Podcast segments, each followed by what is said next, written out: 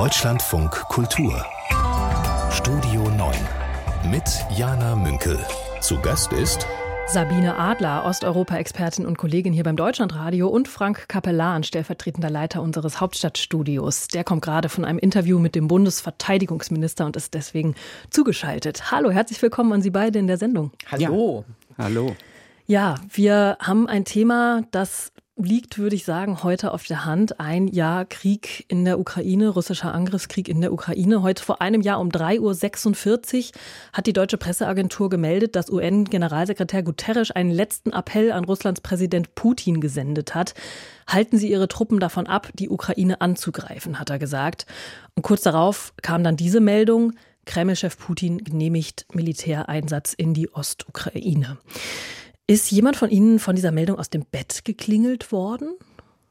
Frau Adler? Wo nee, Sie? ich bin, ich bin nicht aus dem Bett geklingelt worden. Ich war im Urlaub und habe mich dann aber an diesem Morgen, äh, genau genommen sogar schon am 21. Äh, Februar, aus dem Urlaub zurückgemeldet, war aber noch nicht zurück nach Berlin und äh, ja, ähm, kriegte das dann selber mit, weil ich irgendwie um kurz nach fünf wach geworden bin und als erstes äh, eben gecheckt habe, was ist los und äh, ja, da wirklich sehr, sehr hellwach war danach. Also bei mir war es eine Stunde später, muss ich zugeben. Das waren die 6 Uhr Nachrichten im Deutschlandfunk. Und ich glaube, ich bin selten so schnell aus dem Bett gesprungen, weil ich persönlich es am Ende doch nicht für möglich gehalten hatte, dass Putin die gesamte Ukraine angreifen würde. Wir hörten ja dann schnell, selbst Kiew, die Hauptstadt, wurde beschossen.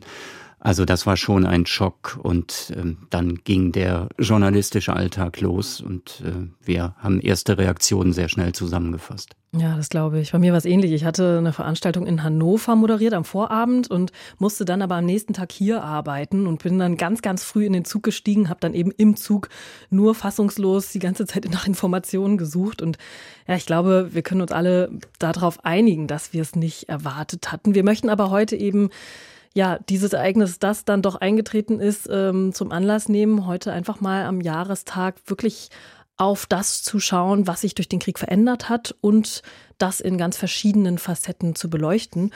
Und ich sage trotz dieses nicht einfachen Themas, schön, dass Sie zuhören. Genau vor einem Jahr hat man um 5 Uhr das hier in der Tagesschau und dann auch in anderen Medien gehört. Ich begrüße Sie zur Tagesschau. Wir unterbrechen das laufende Programm wegen aktueller Entwicklungen im Russland-Ukraine-Konflikt. Wir sind heute in einer anderen Welt aufgewacht. Deutschlandfunk aktuell.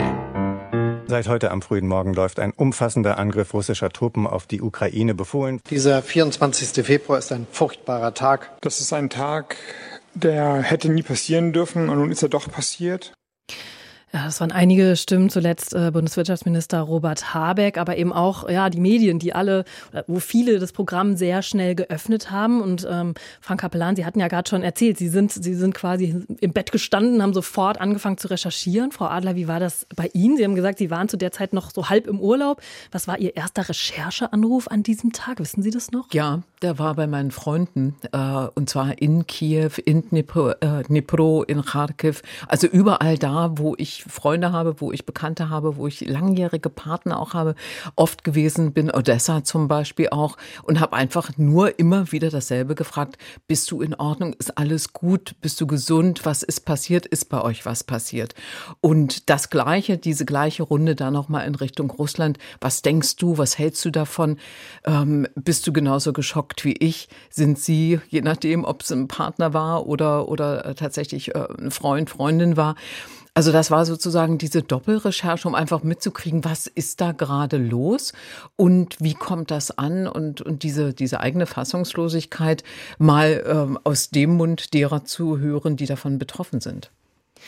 Stelle ich mir gar nicht so leicht vor, da dann so diese persönliche Betroffenheit und die Recherchefreudigkeit ist vielleicht das falsche Wort, äh, auseinanderzuhalten. Ja, aber ich glaube, es geht überhaupt nicht anders. Also das ist ja, Krieg ist ja nichts Abstraktes. Krieg ist, wenn du in deinem Haus sitzt, in deiner Wohnung sitzt und mit einem Mal es kracht und du alt, äh, verletzt bist und, und äh, was was ich, also Sirenen heulen oder das Dach weggeflogen ist, ich weiß nicht was. Also ich stelle es mir so unendlich grausam und unendlich furchtbar vor und habe dann äh, also ehrlich gesagt, ich versuche auch dieses, diesen Blick nicht zu verlieren, äh, dass Krieg nicht Frontverlauf ist. Das ist es auch. Aber Frontverlauf heißt ja eben das. Also wo passiert gerade möglicherweise genau das? Also ist nie loszulösen von den Menschen, die davon so unendlich furchtbar betroffen sind.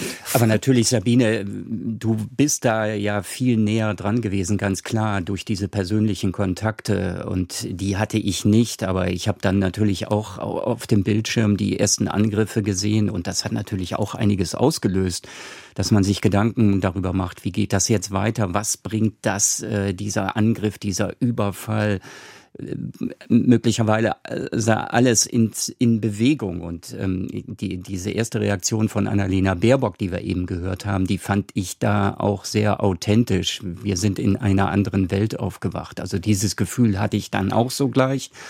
Und was das Recherchieren angeht, das Unterstützen dann für die Frühsendung äh, und die äh, Gestaltung der weiteren Sendungen, der, wir haben das Programm geöffnet, ihr habt das gesagt, ähm, das läuft dann irgendwie routinemäßig ab. Dann haben wir sehr schnell Gesprächspartner rangeholt. Ich erinnere mich an Norbert Röttgen von der CDU, der als einer der ersten dann sagte, ja, jetzt müssen wir die Ukraine mit Waffen unterstützen. Da kamen dann so Gedanken auf, na, kann das überhaupt was helfen? Was wird überhaupt passieren? Wird Zelensky das Land verlassen? Was äh, geht da jetzt vor? Aber äh, da muss man dann einfach funktionieren und versuchen, diese Reaktionen zusammenzutragen. Ja, und jetzt wachen wir ja seit einem Jahr in dieser äh, Welt auf, die nicht mehr ist wie vorher. Wir fragen uns, ja doch auch oft in unseren Sitzungen, wie wir die Themen angehen, weil, glaube ich, auch in dem Jahr, ähm, ja auch uns hier in Berlin sozusagen in unserem Deutschlandradio jetzt ganz konkret klar geworden ist, dass wir sehr oft natürlich mit unserem sehr westlich geprägten Blick auf die Themen gucken und andererseits uns aber auch mit der Frage befassen, wie sehr wir als Journalistinnen und Journalisten ja Partei ergreifen dürfen, sollen, müssen und wie die Themen dadurch dann klingen. Äh, Sabine Adler, ähm, wie nehmen Sie vielleicht uns mal mit in Ihren Denkprozess? Wie läuft das bei Ihnen ab? Ich erinnere mich gut an die allerersten Tage und vor allem auch auf die Zeitenwendenrede, auf die wir vielleicht ja noch kommen äh, in, dieser Stunde. Und mir ist da eine unglaubliche Schieflage aufgefallen in dieser Rede von Olaf Scholz, die ansonsten ja wirklich brillant war. Sie hat äh, im Grunde genommen in jedem Punkt das getroffen, was jetzt tatsächlich erstens analysiert werden musste, die Lage richtig eingeschätzt. Auch die Schlussfolgerungen daraus äh, fand ich absolut richtig, hätte jedes Wort unterschreiben können. Und dennoch hat, äh, ist mir etwas etwas ganz Entscheidendes aufgefallen. Es war da in ganz großen Abschnitten immer wieder von Russland die Rede, von den mutigen Russen, die jetzt auf die Straße gehen, die jetzt protestieren und wir können sie gar nicht genug unterstützen und dass äh, die Abgeordneten applaudierten in, im Plenum und so weiter. Alles richtig. Und die Ukraine, die wurde mit zwei Sätzen abgespeist. Das ist ein Volk im Krieg, das müssen wir jetzt unterstützen. Und das war's. Das waren Formelsätze. Und mir ist da aufgefallen, wie weit Deutschland, die deutsche Politik auch von diesem Land entfernt ist. Also immer die große Nähe zu Russland. Und das merkte man eben. Wir kamen aus dieser sehr großen Nähe zu Russland. Und die Ukraine kannte bis dahin niemand. Mit der konnte man eigentlich nicht so richtig was anfangen. Die wurde auch immer so ein bisschen bisschen in den gleichen Sack gestopft, ja, ehemalige Sowjetunion, Ex-Sowjetrepublik, also so irgendwas, so was ähnliches wie Russland. Also man hat sich in diesen 30 Jahren seit der Unabhängigkeit der Ukraine, seit dem Zerfall der Sowjetunion, äh, überhaupt keine Gedanken gemacht, was sind das eigentlich für Länder, was, worin unterscheiden die sich auch? Und das fand ich, das hörte man dieser Rede so sehr an. Das hat sich in diesem Jahr komplett geändert. Wir wissen jetzt sehr viel über das Land, aber vor einem Jahr nicht. Ja, wobei ich sagen würde, auch in der weiteren Berichterstattung hat sich dann ja doch gezeigt, dass diese Haltung auch in Teilen unserer Hörerschaft und in der Bevölkerung eigentlich noch nicht da war. Also ich spiele jetzt an auf die Frage der Waffenlieferung wo ich mich dann auch selbstkritisch dann immer wieder hinterfragt habe, ist das richtig, ähm, weil ich persönlich davon überzeugt war, es gibt keine Alternative und nach wie vor überzeugt bin, es gibt keine Alternative zu diesen Waffenlieferungen. Aber wir haben dann sehr schnell gehört, dass uns vorgehalten wurde, ihr seid Kriegstreiber und man muss Gespräche suchen mit Putin und der Kanzler macht es doch richtig.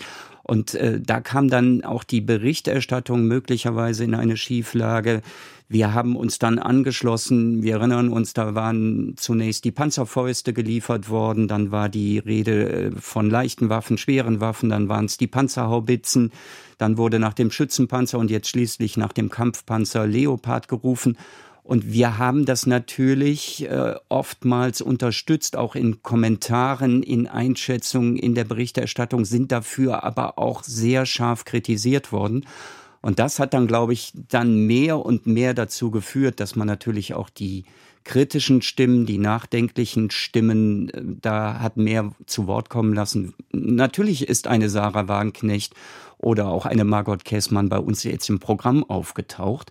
So das sehr man jetzt an auf die offenen Briefe, die ähm, das Sarah Friedensmanifest, genau. Mhm. Also Und so sehr man das auch vielleicht hinterfragen muss, aber das äh, war immer so ein Knackpunkt auch für die Berichterstattung. Wie gehen wir damit um? Und ich finde, das ist wirklich dieser Spagat gewesen. Also wir kamen eben aus diesen Jahrzehnten keine Waffen in Kriegsgebiete, aus dieser Erfahrung, aus dem äh, aus der Nazi-Diktatur, diesem äh, schlimmen Zweiten Weltkrieg und dem, was diese Generation und auch die danach äh, daraus geschlossen haben. Und das war ja zu diesem Zeitpunkt auch alles andere als falsch. Das war doch richtig. Aber jetzt war eine neue Situation. Und das ist natürlich, äh, glaube ich, auch so ein bisschen nachvollziehbar. Menschen klammern sich an das, was sie für richtig halten und auch äh, was so lange als richtig galt. Und jetzt kommt eine neue Situation, die natürlich die sehr viel schneller auf dem Schirm haben, die sich dann in der Berichterstattung zum Beispiel permanent Tag und Nacht damit auseinandersetzen. Natürlich haben wir das schneller verstanden und wir haben auch eine andere Haltung. Und natürlich gibt es auch komplett, und das stehe ich ja absolut jedem zu, auch grundsätzlich eine ganz andere Meinung. Und das respektieren wir auch in der Redaktion und vergessen nicht, dass es diese andere Meinung gibt, zumal wir ja nun auch immer sehr genau daran erinnert werden von unseren Hörerinnen und Hörern. Ähm, und dennoch finde ich, ist es eben diese neue Entwicklung, die neue Antworten, andere Antworten braucht und die eben auch eine Zeit lang braucht, um verstanden zu werden. Einen Punkt würde ich da gerne noch machen. Dem, äh, uns ist ja auch immer wieder vorgehalten worden, wir würden dem Kanzler Zögerlichkeit und Zaudern vorhalten. Ähm, das war meiner Ansicht nach überhaupt nicht der Punkt. Der Kanzler hat nur seine Politik nicht erklärt. Also auch diese Unentschlossenheit, Waffenlieferungen, er hat sich immer treiben lassen. Es ist immer der Eindruck entstanden, er weiß nicht, was er tun soll. Und im Nachhinein hat er gesagt, er hat einen großen Plan. So, und das äh, war, glaube ich, ein Problem, dass man uns dann zu Recht, äh, zu Unrecht vorgeworfen hat. Wir würden dem Kanzler da irgendwas vorhalten, ähm, denn die Bevölkerung sagt ja, es ist gut, dass der Kanzler so besonnen reagiert. Das hören wir immer wieder auch in Umfragen. Mein Problem mit ihm war, dass äh, er uns so ein bisschen alleine gelassen hat, uns nicht mitgenommen hat, die Öffentlichkeit nicht mitgenommen hat. Wie macht er Politik?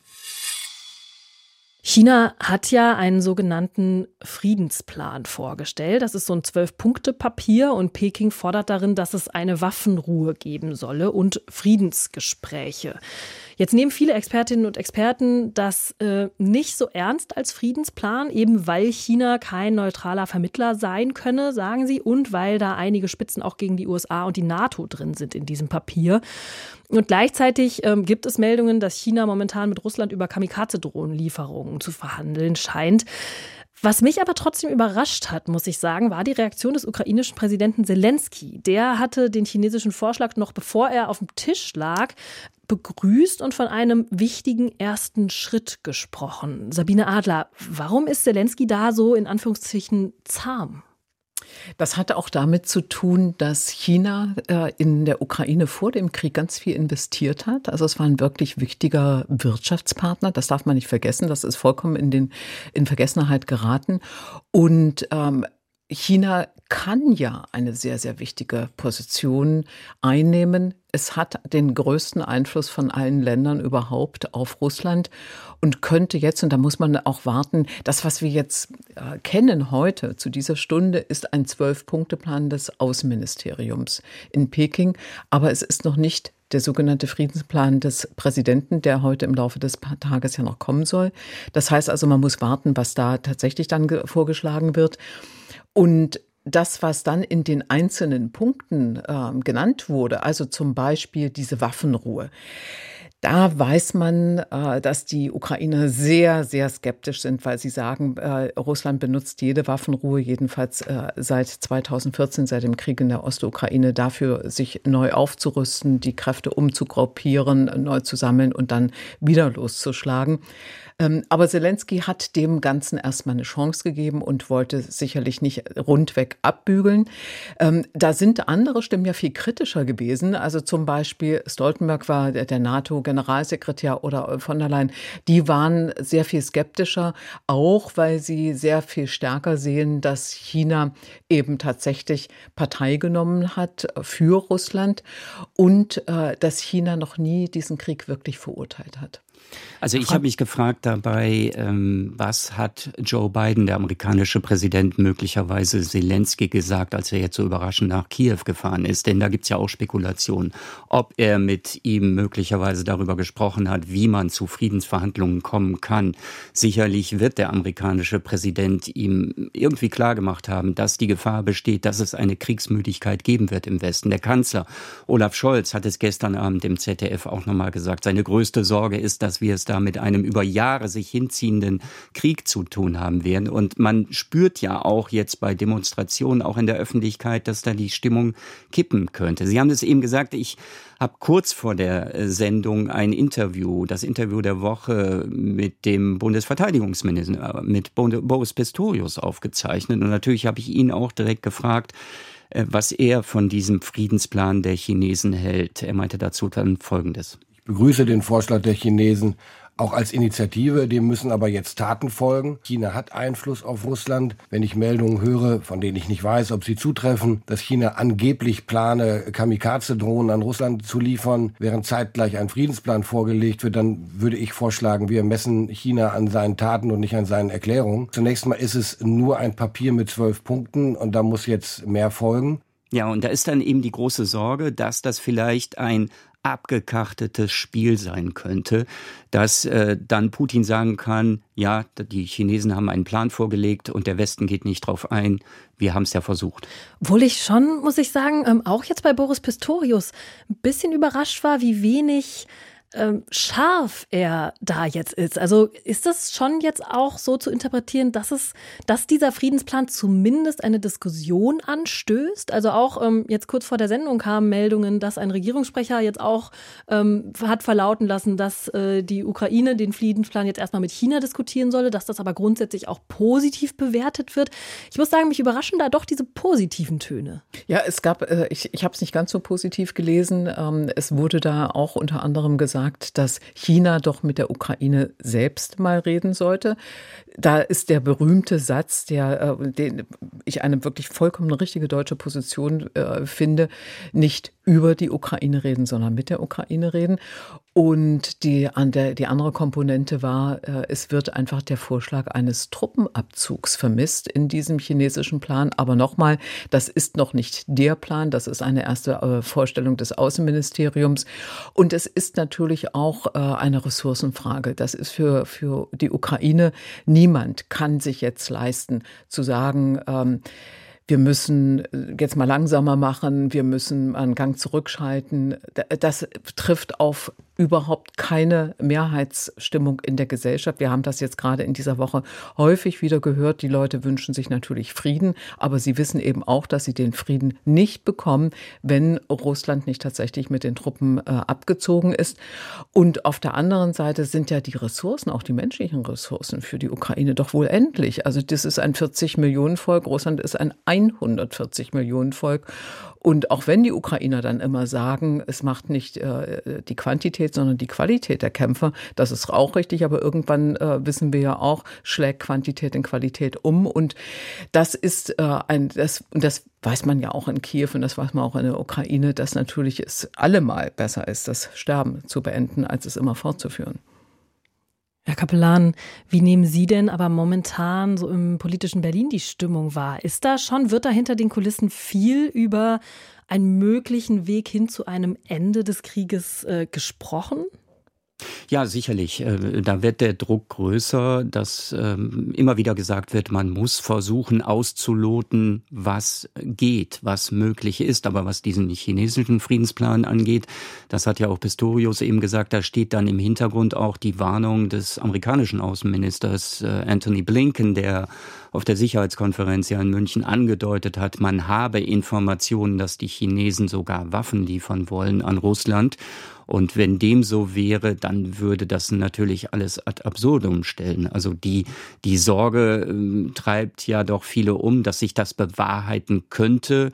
Äh, da sagen dann natürlich äh, auch einige, ja, das ist Politik, die da gemacht wird. Da wird, werden Ängste geschürt. Aber auf der anderen Seite muss man sagen, die amerikanischen Geheimdienste lagen nicht so verkehrt, als sie dann auch vorhergesagt haben, dass Putin und äh, weitaus früher vorhergesagt haben, dass Putin diesen Angriff auf die Ukraine vor einem Jahr, dass er den wirklich Wahrheit werden lassen würde. Heute gibt es eine Gedenkveranstaltung anlässlich des Jahrestages des Krieges im Schloss Bellevue. Ähm, da war der ukrainische Präsident Zelensky zugeschaltet. Lieber Herr Bundespräsident, lieber Herr Kanzler, lieber Olaf, heute ist es ein Jahr her, seit sich alles geändert hat. Für die Ukraine, für Deutschland, für ganz Europa und für die freie Welt. Wir kämpfen auf ukrainischem Boden für das, ohne dass Sie alle, liebe Freunde, sich Ihr eigenes Leben nicht vorstellen können. Das ist elementare Sicherheit. Das sind Freiheit und Leben nach Gesetzen. Ja, der hat das Wort zwar nicht genannt, aber die Zeitenwende, äh, das ist ja ein Begriff, den Olaf Scholz geprägt hat, die schwingt da natürlich mit. Und ich schaue in dieser äh, Sendungsstunde oder in einer halben Stunde Podcast mit meinen Gästen auf ein Jahr Krieg in der Ukraine. Bundeskanzler Olaf Scholz äh, war gestern im ZDF zu Gast bei Maybrit Illner und ich muss sagen, ich fand, dass er eigentlich relativ besonnen reagiert hat und eben auch diese Zeitenwende immer wieder aufgegriffen hat. Äh, Sabine Adler, vielleicht ähm, erstmal die Frage an Sie. Wenn Sie jetzt äh, den Zelensky von eben äh, vergleichen mit Olaf Scholz, der diese Zeitenwende ja immer wieder mit Leben füllt in seinen Reden, er greift es immer wieder auf. Ähm, ist das eine Linie? Also ich finde, es besteht ein riesiger Unterschied zwischen den beiden. Äh, Zelensky ist natürlich äh, nicht nur Schauspieler, sondern er ist ein Kommunikationsprofi. Er hat ungemein an Statur gewonnen. Er war ja mit äh, fast drei Viertel der Stimmen 2019 gewählt worden, hatte also eine ungeheure Popularität und hatte die kurz vor dem Krieg fast vollständig verspielt. Er war bei 25 Prozent, also ein unglaublicher Absturz. Man hat ihn für sehr schwach eingeschätzt in Moskau. Man hat gesagt, jetzt ist er so schwach, jetzt können wir angreifen, jetzt können wir das wagen. Und das ist nicht aufgegangen, weil dieser Präsident dann, dann tatsächlich etwas geschafft hat, was äh, manche Menschen schaffen, manche nicht, dass sie in äh, besonderen Situationen über sich hinauswachsen. Und er hat etwas gemacht, was ähm, Olaf Scholz auch nicht gemacht hat. Er hat seine Bevölkerung von Anfang an jeden einzelnen Tag mitgenommen. Jeden einzelnen Tag. Und wenn ich mir äh, Olaf Scholz an, äh, anschaue und anhöre, dann finde ich, mangelt es ihm ja an einem nicht, nämlich Besonnenheit und Ruhe und Sachlichkeit. Aber so ein bisschen Empathie wäre auch mal nicht ganz, äh, nicht ganz verkehrt und vor allem ein bisschen erklären. Wir hatten es, Frank Kapellan hat es ja gerade schon mal angesprochen. Und ich finde, das, was in den ersten Wochen passiert ist und zum Teil immer noch passiert, das Ganze nennt man streckenweise Kommunikationsdesaster. Und äh, auch diese Personalpolitik so lange an der wirklichen falschen Besetzung äh, des Verteidigungsministeriums festzuhalten, das hat Deutschland nicht nur Sympathien gekostet, das hat auch Leben gekostet. Absolut. Obwohl ich sagen muss, äh, oder Herr Kapellan, vielleicht hören wir erstmal, was Olaf Scholz gestern darauf ähm, wie er darauf reagiert hat, auch auf diesen Vorwurf nicht zu erklären. Und dann äh, können Sie gern anschließen. Ähm, ich fand nämlich, dass er für seine Verhältnisse gestern recht ausführlich erklärt hat, was er möchte, warum er eben zum Teil, wie es gesagt wird, zögerlich agiert ähm, und vor allem zögerlich kommuniziert. Das hat er gesagt. Die Bürgerinnen und Bürger ja. unseres Landes können sich darauf verlassen, dass ich mich nicht kirre machen lassen werde von all den vielen Interviews, von den öffentlichen Aufrufungen, von den Erklärungen, sondern dass es gut vorbereitete, wohl abgestimmte und wohl abgewogene Entscheidungen bleiben. Das ist in einer solchen Situation etwas, das man von einem Regierungschef erwarten darf. Herr Kapellan, bleiben Sie bei dem absolut, das Sie gerade anfangen wollten? Ja, im, im Grunde schon. Und äh, er muss doch auch jetzt erklären, das wird vielen Leuten ja jetzt nach und nach erst bewusst, was diese Zeitenwende äh, gerade bei der, ich sage jetzt ganz mal bewusst, Wiederaufrüstung der Bundeswehr, was die mit sich bringt. Also äh, am 27. Februar vergangenen Jahres war das, äh, also drei Tage nach dem Überfall auf die Ukraine, Sondersitzung im Bundestag. Ich war dabei und war auch völlig baff, würde ich jetzt mal sagen, als äh, Scholz dann sagte, 100 Milliarden Euro Sondervermögen. Hörte sich ja nach einer gewaltigen Summe an, ist sicherlich auch eine gewaltige Summe. Aber jetzt wird klar, wir brauchen viel mehr und wir müssen langfristig sehen, dass wir wieder verteidigungsbereit sind, dass es wieder einen eisernen Vorhang gibt, äh, dass wir wahrscheinlich Putin so schnell nicht loswerden und dass wir darauf reagieren müssen und dass wir unheimlich viel Geld in die Bundeswehr stecken müssen. Und äh, Boris Pistorius, der Verteidigungsminister, hat ja schon angedeutet, er will jetzt im kommenden Jahr 10 Milliarden Euro mehr für den Verteidigungsetat haben. Wir würden dann äh, bald 80 Milliarden Euro für die Verteidigung ausgeben müssen, wenn wir uns dem 2-Prozent-Ziel verpflichtet fühlen, das die NATO ja auf, ausgegeben hat. Und all das muss Scholz eigentlich auch noch besser erklären. Ich würde noch mal ganz kurz Boris Pistorius äh, einspielen, den ich natürlich auch gefragt habe. Er als Sozialdemokrat, äh, wie kann er seine Partei da mitnehmen? Denn es besteht ja die Gefahr, dass möglicherweise auch viele andere soziale Vorhaben äh, nicht nur der SPD auf der Strecke bleiben. Ich habe eine Aufgabe als Verteidigungsminister und die beinhaltet unter anderem klar zu sagen, was braucht die Bundeswehr, was braucht die Truppe, was braucht Deutschland, um sowohl Bündnis als auch Landesverteidigung wieder gewährleisten zu können, denn das mussten wir 30 Jahre lang nicht, wie die meisten anderen Länder in Europa eben auch nicht. Ich habe erstmal darauf hingewiesen, was notwendig ist, angesichts von 30 Jahren, in denen viele Investitionen nicht vorgenommen werden mussten, die wir jetzt aber wieder machen müssen.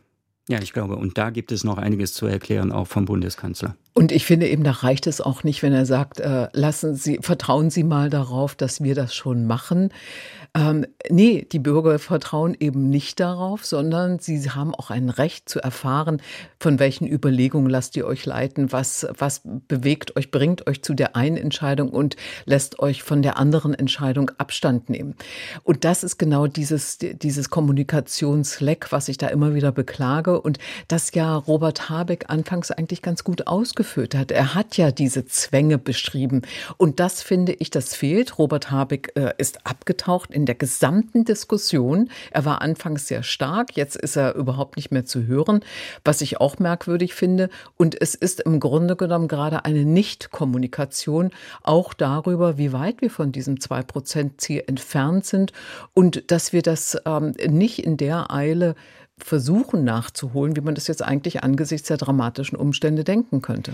Also Robert Habeck, wenn ich das noch sagen darf, der hat aber am Anfang äh, zumindest auch versucht, die Menschen mitzunehmen. Absolut, das meine ich ja. Genau, genau, das meine ich. Er hat genau. auch Selbstzweifel geäußert. Zeitenwende genau. bedeutet ja nicht nur Aufrüstung äh, der Bundeswehr. Zeitenwende bedeutet ja auch, dass wir uns energiepolitisch unabhängig machen müssen von Russland, was uns ja erstaunlich gut am Ende gelungen ist. Aber da hat er am Anfang gesagt, das wird zu einer Zerreißprobe führen in der Gesellschaft. Wir hatten Angst, das hat Annalena Baerbock gesagt, wir hatten Angst, dass es äh, Aufstände, Unruhen geben könnte im Winter. All das ist nicht passiert. Das muss man ja auch positiv sehen. Aber da muss man die Menschen auch mitnehmen. Und äh, das hat Habeck zunächst jedenfalls sehr gut gemacht. Ich fand auch, das hat er auch extrem glaubwürdig gemacht. Und dieses, dieses Offenlegen, diese Transparenz in der Entscheidungsfindung, die nützt einfach. Das ist wirklich wichtig. Obwohl ich auch sagen muss, ich finde es ja gut, dass in einer Bundesregierung nicht alle genau den gleichen Kommunikationsstil haben. Ja, das also ist keine Stilfrage. Find, ja, aber ich finde, ein Bundeskanzler Olaf Scholz muss ja auch ähm, einen Blick haben auf die Bürgerinnen und Bürger, die eben skeptisch sind ähm, mit äh, der Frage nach Waffenlieferung zum Beispiel. Und die hat er auch gestern ganz klar angesprochen. Und da habe ich auch das Gefühl, das ist eben auch seine Aufgabe als Kanzler, ne? ähm, da genau. abzuwägen zeigen. Und genau deshalb muss er kommunizieren. Genau deshalb. Und da kann man nicht sagen, vertrauen Sie mal darauf, wir machen das schon. Die Ampel war ja als Fortschrittskoalition angetreten. Äh, die wollte ziemlich viel angehen und jetzt verdient sich, ja, sie sich wahrscheinlich eher den Namen Krisenkoalition, weil kurz nach Amtsantritt der Krieg in der Ukraine losging. Ähm, ich möchte jetzt gern mit meinen Gästen schauen, was in diesem Jahr des Krieges innenpolitisch vielleicht, aber auch auf der Strecke geblieben ist. Äh, Sabine Adler ist Osteuropa-Expertin und Frank Kapellan, stellvertretender Leiter des Hauptstadtstudios äh, im Deutschlandradio. Jetzt wird ja gerade äh, ganz viel ähm, über die sogenannte Kindergrundsicherung diskutiert. Äh, da soll mehr äh, Geld für Bedürftige bereitgestellt werden, sodass eben mehr Familien von der Unterstützung profitieren können. Nach ersten Entwürfen soll das ab 2025 kommen, aber es gibt innerhalb der Ampelkoalition jetzt ziemlich Streit um die Finanzierung. Und da drängt sich ja die Frage auf, wofür brauchen wir das Geld eigentlich dringender? Und ist das eine Frage, die man äh, gegeneinander ausspielen darf für Sozialpolitik oder für die Ukraine? Äh, Frank Kapellan, wie wird das denn im politischen Berlin diskutiert? Also es ist ja nicht nur die Sozialpolitik. Natürlich ist das so ein Symbol, diese Kindergrundsicherung, die Zusammenfassung von familienpolitischen Leistungen, ähm, die dann auch dazu führen wird, dass das Ganze teurer wird, dass mehr Menschen auch zu Recht äh, solche Leistungen in Anspruch nehmen. Da ist die Rede von 10 Milliarden, 11 Milliarden Euro. 10 Milliarden haben wir eben diskutiert, will der Verteidigungsminister jetzt mehr haben. Also das wird dann schon mal gegeneinander gestellt. Äh, dann wird natürlich auch diskutiert, gerade bei Sozialdemokraten, aber auch bei den Grünen, dass man die Finanzierung dieser ganzen Krisenbewältigung, dass man die gerechter verteilen müsste. Äh, Stichwort Vermögensabgabe, Vermögensteuer wird da jetzt wieder von den Sozialdemokraten, ist ja ein Dauerbrenner, wird da wieder ins Feld geführt. Aber da steht eben die FDP, der Finanzminister Christian Lindner dagegen, der sagt mit uns keinerlei Steuererhöhungen. Was wir aber auch nicht vergessen dürfen, was ich gerade meinte, nicht nur das Soziale steht im Mittelpunkt. Diese Koalition war ja auch angetreten, die Transformation auf den Weg zu bringen, den Klimaschutz voranzubringen. Und da besteht eben die ganz große Sorge, dass das jetzt wieder hinten runterfällt, unter die Räder kommt. Da wird äh, viel zu wenig drüber gesprochen. Und deswegen hat Robert Habeck als Vizekanzler, als Energie- und Wirtschaftsminister der Grünen ja angefangen, sogar Briefe zu schreiben an Christian Lindner, Warum? Mit dem Ziel, auch der eigenen Klientel zu zeigen. Diese Briefe sind dann auch die Antwort von Christian Lindner ja ganz schnell veröffentlicht worden, um denen zu zeigen, wir tun was äh, für das, was uns mal wichtig war.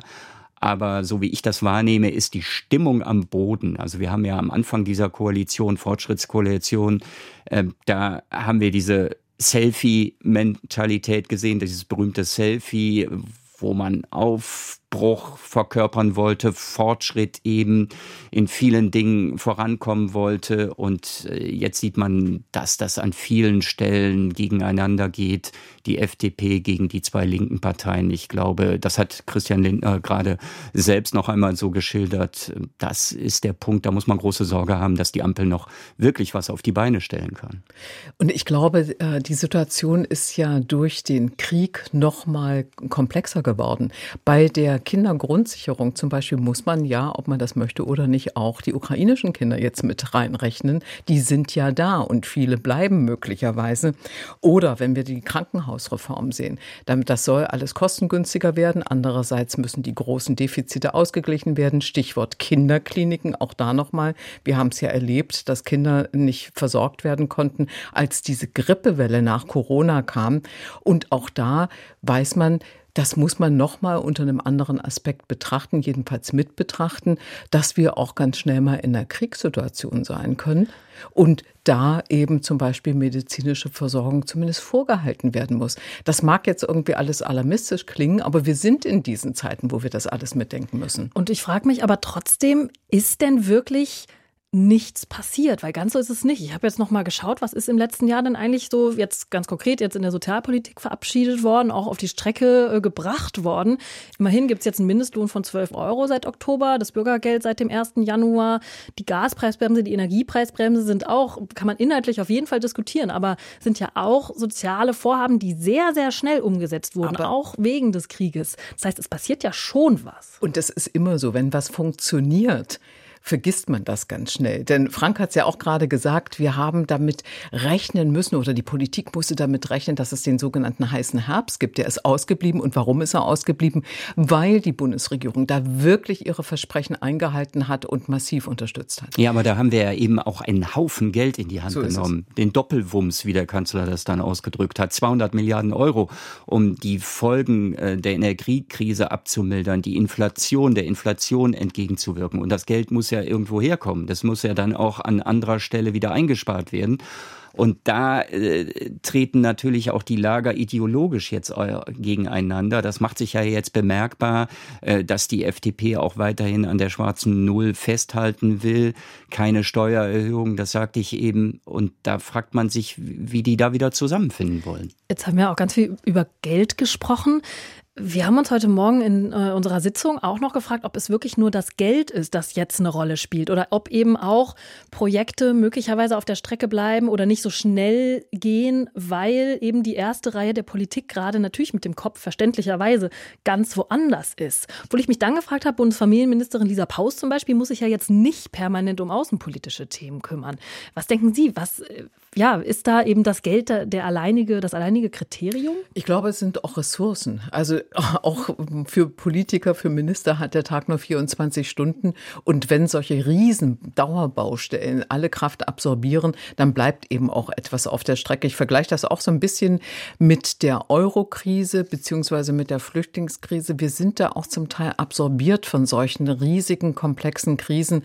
Und äh, da ist es natürlich auch Aufgabe, finde ich, der Medien zu gucken, was bleibt auf der Strecke, wo erfüllt ihr hier gerade was nicht und ist wirklich jedes Ministerium da eingebunden oder können die anderen nicht auf dieser Strecke äh, vielleicht auch ihre Arbeit weitermachen?